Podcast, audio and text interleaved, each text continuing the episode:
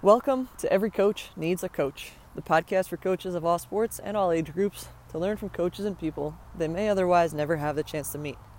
Today's See One Do One Teach One comes from yesterday, where we had our first family gathering in a really long time because of the pandemic.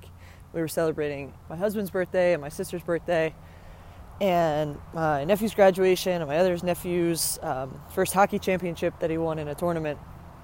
And uh, we were all together, which was amazing. And I introduced my nieces and nephews to the game running bases. And if you don't remember running bases as a kid, you basically put two two landmarks, right? Ours was the garage and a cone. 20 feet, 30 feet, however far apart you want. There's two throwers, everybody else is a runner. And the object is to uh, either tag or peg. We were playing with little kids, so we played, you had to tag each other uh, with the ball as you throw the ball back and forth between the th- two throwers who are standing near the bases.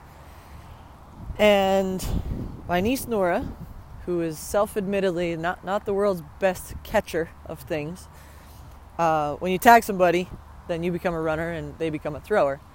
And so I think Nick tagged her, and she had to become a, a thrower. And part of being a thrower is being able to catch. And she's the first one to admit she is she's not the world's best catcher. She's not a good catcher.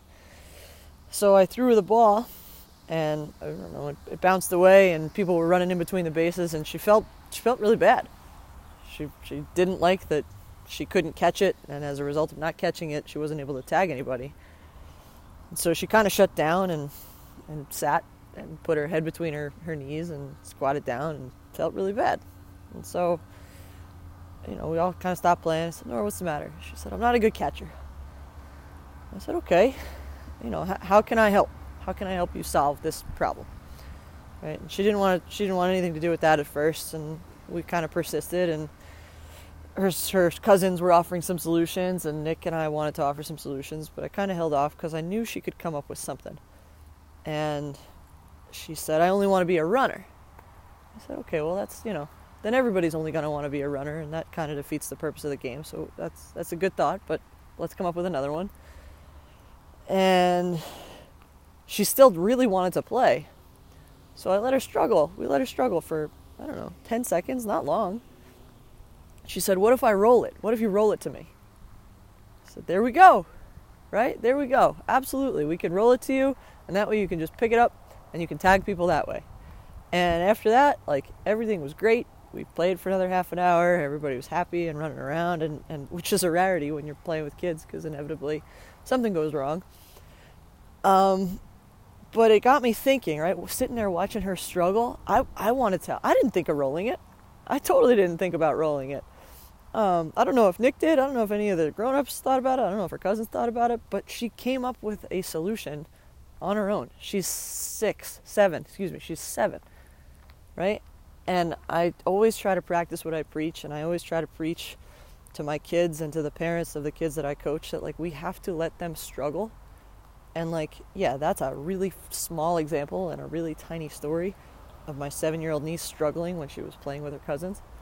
But it was a really good opportunity for me to practice shutting up supporting her, right? How can I help you make this better? And not giving her the answers, not making things easier for her, not lowering the hurdle of the game.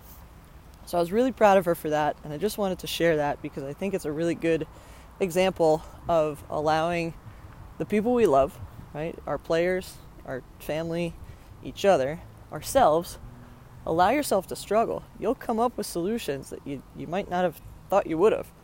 Um, but if someone always gives you the answer, or someone's always doing something for you, then you don't get that opportunity to grow.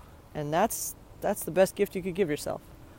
Guys, I appreciate you listening. My challenge for you is going to be look around at something you're struggling with or something that someone you love is struggling with and support them in that struggle. Support them however you can, but challenge yourself to not give them the answer. Let them come up with it on their own. It'll mean a lot more to them, um, and they'll stick with it a lot better. Thanks for listening and spending some time with me today. I appreciate you guys. Keep on getting better every day.